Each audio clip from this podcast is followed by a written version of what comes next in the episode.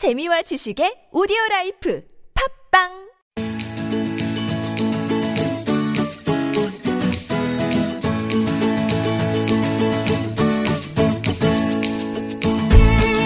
지식 어렵지 않습니다. 교양 남의 얘기가 아니에요. 몰라도 좋지만 알면 더 좋은 세상의 온갖 지식을 아낌없이 나눠드립니다. 지식 공유소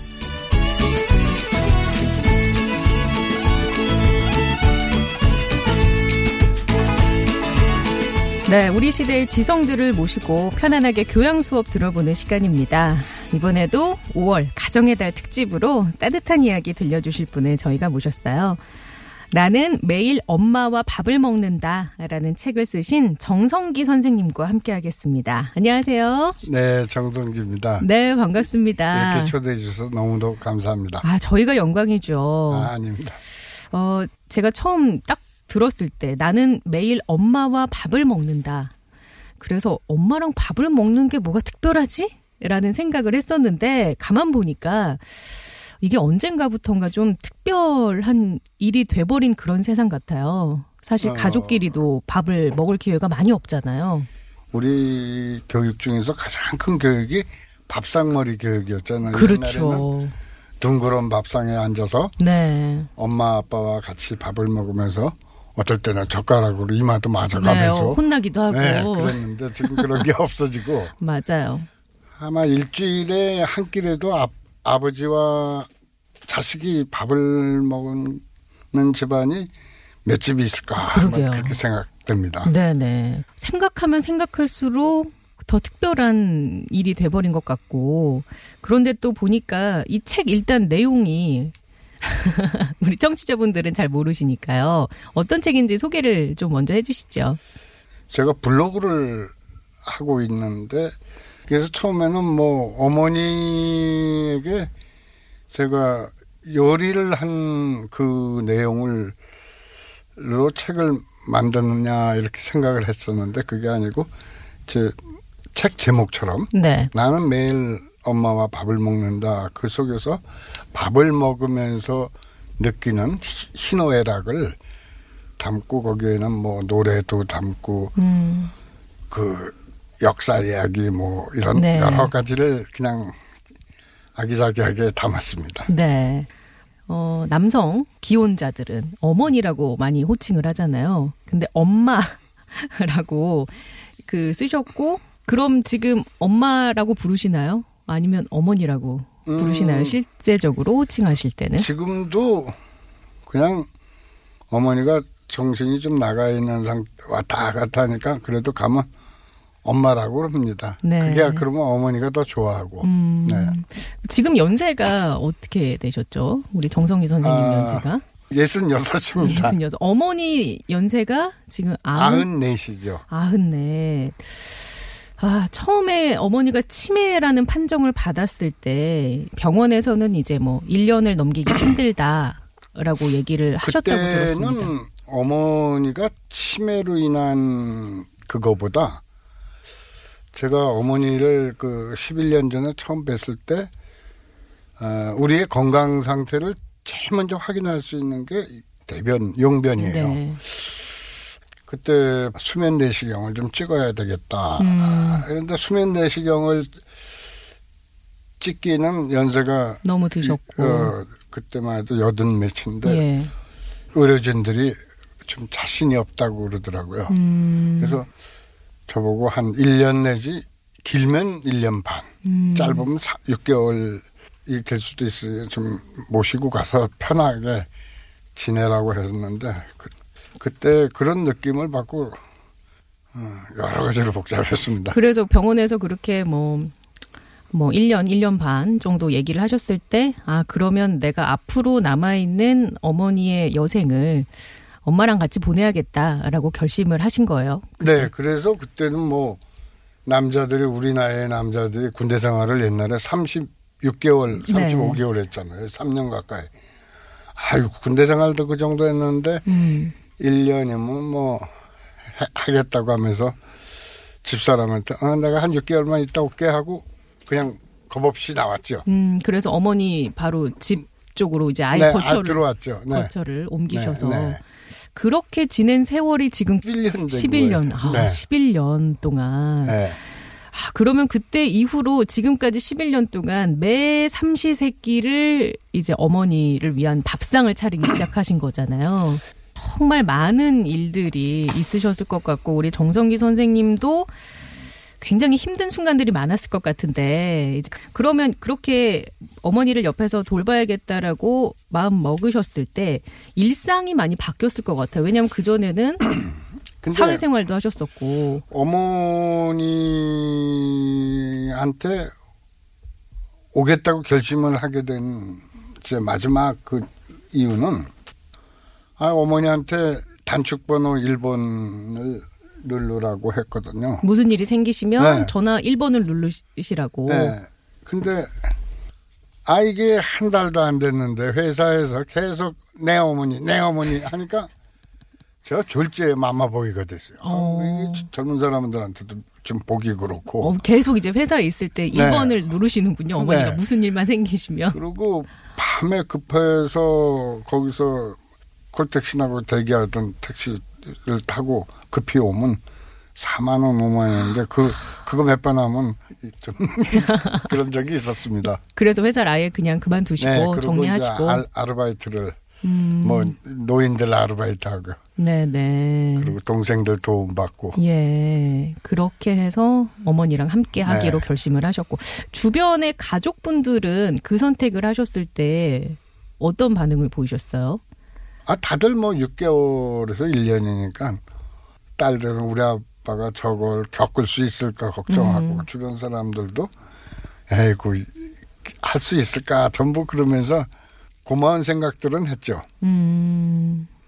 근데 그 보통 60대 중후반의 남성분들이 대부분 요리랑 친숙하지 않고 가정에서 집안일하는 거에 있어서 익숙하지 않은 분들이 꽤 많이 계시잖아요. 물론 사회가 많이 달라지긴 하고 있지만. 근데 저도요 네. 다른 남자들하고 똑같이 네. 집에서는 라면도 잘 안 끓여 먹었어요. 아, 그 전에는 그리고 네네. 집에서 이렇게 뭐 화장실에 불이 꺼지거나 전구 뭐 싱크대 뭐 한 거 도와달라고 그래도 모른 척하고 그냥 다 맡겨버리고. 예, 맡겨버렸는데 이제 어머니하고 같이 있다 보니까 그런 게 다 바뀌어갖고 음, 그 반대가 됐습니다. 그러셨군요. 그 별명이 스머프 할배라고 스스로를 칭하시던데 이 별명은 아 어쩌다. 스머프 할배라는 별명은 이것도 보면 부끄러운 별명인데요. 제가 우리 집사람한테 하도 좁쌀 영감으로 놀아서 돈 갖고 뭐 음. 집에서 집에서 그렇게 많이 쓰는 지- 이제 집사람도 직장 생활을 하면서도 이제 돈나뭐 하면 돈 얘기하면 이 남자들이 좀 치사하잖아요 좁쌀 영감 그래서 그 좁쌀 영감으로 지냈는데 제가 어머니한테 와 네. 있다 보면서 생각이 많이 바뀌었어요. 어, 어떤 것들이 구체적으로 시장을 이제 마트도 가고 시장 재래시장도 가서 보니까 돈 쓰는 게 이게 장난이 아니구나. 음. 그래서 제가 이 어머니를 모시고 한 2년 지나니까 사람이 바뀌어갖고 음, 집사람한테도 굉장히 잘해주고 어 그 돈 문제 같은 거도 잔소리 안 하게 하고. 되고. 그래서 저 스머프 할배가 좋겠다 집사람이 지어줬어요. 그리고 어, 요새는 그 단계도 넘어서 이제 집사람이 핸드폰 딱 보니까 옛날엔 좁쌀 영감탱이라고 써 있는데 밴댕이 뭐 이렇게 에? 제 닉네임이 네네. 밴댕이나 좁쌀인데 요새는 캡틴으로 바뀌고 어, 그래서 저도 이제 집사람을 중전으로. 해, 아. 하게 됐는데 그게 어떻게 어머니하고 있, 있으면서 사람이 된 거죠. 음, 그런 또 어떻게 보면 수학이라고나 할까요? 네, 그런 네. 것도 있군요. 음, 근데 조금 전에 이제 직접 장을 보신다고 했잖아요. 네. 뭐 그러면 이렇게 일주일에 한 번씩 뭐 마트나 시장 가서 장을 직접 보시는 거예요? 근데 어머니 식사는 제가 참 잘했다고 생각하는 게 어머니의 음식은 제가 매일 봤어요. 어. 왜냐하면 그 의료진들이 암이라는 그 걱정을 했기 때 때. 네. 전날 차렸던 것 중에서 내 김치나 몇 가지 빼놓고는 다 새로 만들었어요. 아. 어머니에 대한 그 식재료는 네네. 매일 바꾸고 음. 그래서 조금씩 조금씩. 소량으로 네. 사고 지금도 사랑해줄 재료도 네. 매일매일 바꾸고 그래서 음. 제가 하나 자랑스럽다는 게 10년 동안 어머니가 배앓이 한 번 안 했다는 거. 아, 다 음식의 덕이군요. 네네. 그게 그 책을 읽다 보니까 저는 치매 환자를 돌보면서 산다는 게 엄청 힘들다라는 걸 물론 어 다들 그런 인식은 있지만 구체적인 사례들이 이 책에 많이 녹아 있잖아요. 정말 생생하게 느꼈는데 일단 어머니를 칭하실 때 징글맘이라고 아. 징그럽다는 네. 뜻도 있어요. 음. 어머니가 쓰러지기 전에도 항상 말했더니 하루에 누가 안 깨워주고 4시간에서 5시간만 잤으면 소원이 없겠다고 그랬어요. 아 치매 환자를 돌보느라고 잠을 못 주무시는 거군요. 그 취침 시간 따로 없고 이게 모든 시간이 이 각성된 상태로 예. 에 따라서 5분 대기조로 있으니까 음.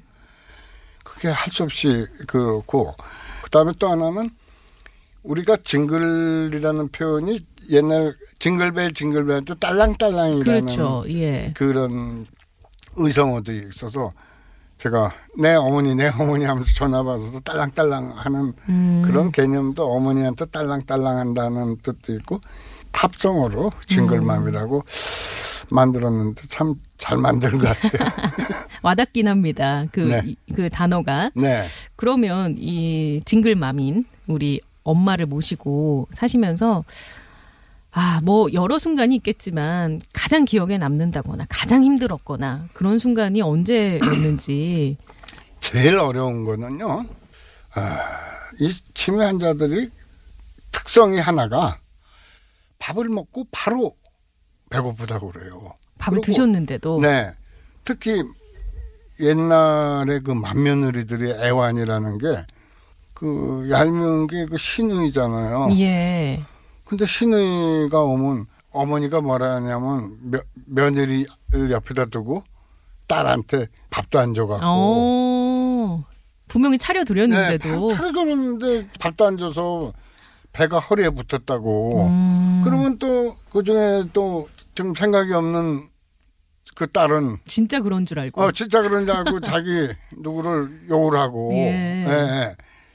그런 거는 제가 겪으면서도 하여튼 비일비재하고. 아 그다음에 또 하나는 제일 괴로운 게 그 생리현상 아. 밤에 그거 급하니까 제가 한동안은 주부습진 걸려갖고 고생을 많이 했어요. 손빨래 하시느라고요. 이게 급하니까 네. 사, 건이 한번 벌어지면 예. 거실에 벌어지거나 침대 시트에 벌어지면 그거 장갑 낄 틈이 없으니까 손으로 먼저 하고 그다음에 그거 한번 물에다 담궜다 빨고 네네. 그다음에 세탁기를 예, 넣어야 예. 되고 그런 거 반복을 하룻밤에 몇 번 하고 나면 머리가 땡해지죠. 그 수면 시간이 정해져 있지 않나요? 그 어머니 같은 경우 어떠세요? 음. 그냥 푹 잘 때도 있고 그러는데요. 그런 날은 진짜 해피하다고 제가 그러고 일주일에 한두 번은 아주 곱게 주무실 때가 있어요. 그런데 거의 대부분은 그 치매 환자들이 또 많이 먹게 네네. 그러려고 그래요. 그 먹는 걸 많이 먹고 하면 또 생리현상으로 사람을 부르게 되고 예. 그리고 제가 좀 후회 지금 그동안 미련했다는 게 어머니한테 그, 그 기저귀를 예, 예. 채워드렸어야 되는데 어머니한테 그 기저귀 채워드린다고 했다가 제 여동생도 시- 야단 맞고 뭐 저도 그래서 그 그거 지켜주다가 때를 놓쳐갖고 음. 고생을 많이 했죠. 음. 그게 그래서 이 보호자들이 제일 힘든 게 그 부모님들 그 치, 요새 치매가 부부간에도 있다는 그 치매 환자의 그 생리현상 문제 음. 그게 제일 힘든 겁니다. 평소에 잠을 또 못 주무시고 네. 음, 그런 것까지 직접 다 하시다 보니 거기에다 삼시세끼까지 차리셔야 되니까 네. 아참 효자라는 말 많이 들으셨을 것 같아요 아유 주변에서 근데 효자는 필요 없는 말이고요. 그 저도 이렇게 지나갔지만 10년이 넘을 줄 알았으면 아마 엄두도 못 냈죠. 그냥 하다 보니까 네. 그렇게 됐는데. 아. 그 효자는 없는 거예요. 아니 근데 그래도 저는 책 보면서 아유 우리 어머니 징글징글하게 아버지 계신 곳으로 가시, 가시지 하시면서도 또 오래오래 사셨으면 좋겠다라는 얘기를 항상 덧붙이시더라고요. 근데 그렇잖아요. 어떨 때는 아이고 빨리 가셨으면 어여, 어여 그 강을 건너가세요 하는데 또 막상 어머니가 아프게 되면 아프고 시- 막 하면 되면 또 최고의 의료진 찾아가고 또 뭐 하고 또 할 거 다 하고 참 신기하더라고요. 그러니까 효자시죠. 아니, 효자라 그런 게 아니라. 아, 참, 치매에 걸린 부모님을 모시는 분들도 아마 지금 방송 듣고 계신 분들 중에 계실지도 몰라요. 어, 그리고 뭐 이게 내일이 아니라고 얘기할 수도 없는 부분이고, 어, 선생님의 경험을 바탕으로 조언을 좀 해주신다면 아무래도 직접적으로 겪으셨을까요? 근데 중요한 거는 억지로 하려고 그러면 안 될 거고 또 그것을 누구에게 보여주려고 하거나 남의 눈을 의식하고 한다면 10년은 고사하고 하- 한 달도 못해요. 그냥 닥쳐진 일이고 또 이게 내 일이라고 생각하고 받아들이면서 할 수 있는 데까지 하- 해야 되는 거지. 음, 그 이상 또 하면 안 된다고 봐요. 제가 그 부모님을 그 모시는 그 기준을 제가 아주 그동안 느꼈던 것 중에서 하나만 얘기한다면 아, 부모님이 네. 스스로 용변을 못 보고 엉망 이렇게 네, 될 네. 때는 어, 자기가 억지로 모시려고 하지 말고 전문기관에. 네, 전문기관 시설로 네. 모시는 게 좋겠다고 생각해요. 음, 그게 판단의 기준이 될 수 있다. 네, 그게 판단의 아주 기준이 될 것 같아요. 음, 그게 왜냐면, 어, 보호자도 힘들지만, 환자도 그거를 정신이 깜- 깜빡깜빡 돌아오면서 죄, 자기가 죄스럽다, 미안하다 이런 걸 알게 되니까 서로 그런 걸 위해서는 그 선을 기준점으로 삼아 요양원 같은 이 시설로 보내는 게 좋을 거라고 음. 저는 확신해요. 네. 이게 개인의 문제, 뭐랄까요. 개인이 수용할 수 있는 부분이 있고, 또 전문 기관, 국가가 또 나서줘야 되는 부분도 분명히 있는 것 같고요.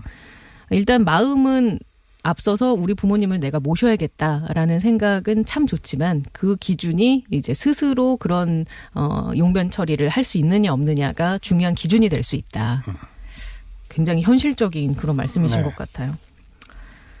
그 어머니와 전쟁 같은 삶을 요리 덕분에 견뎌낼 수 있었다라고 얘기를 하셨어요. 요리는 선생님에게 어떤 의미입니까? 요리라는 글자를 한자로 보면 요자도 다스릴 요자 리 이치. 리자도 이치리면서도 네. 다스릴 리입니다. 아, 그래서 그 요리를 통해서 마음도 다스리고 그 다음에 그 여러 가지 그 생각 같은 거를 정리하고 모으고 다스리게 되고 요리 자체는 정말 재밌어요. 아 그래요. 또 요리를 통해서 예. 역사를 배운 게 하나 세계사에서 요리의 대변혁은 몽골 징기스칸에 의해서 이루어졌다고 봐요. 어.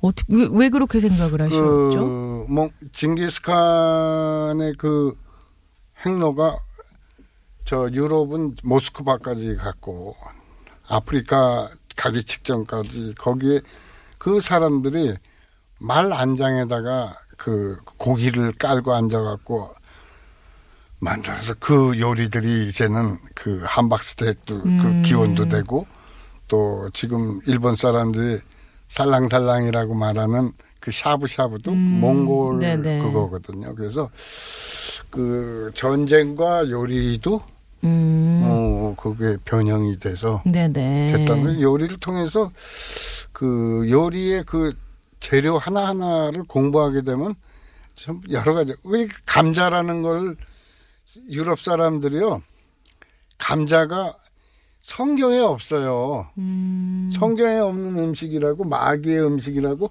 감자를 한동안 안 먹다가 나중에 괴혈병 걸리고 그러면서 이제 유럽 사람들이 감자가 이게 되게 좋은 요리감이다 생각해갖고 먹은 거 이런 거참 보면 그 요리를 통해서 역사 공부를 하고 네. 좋습니다.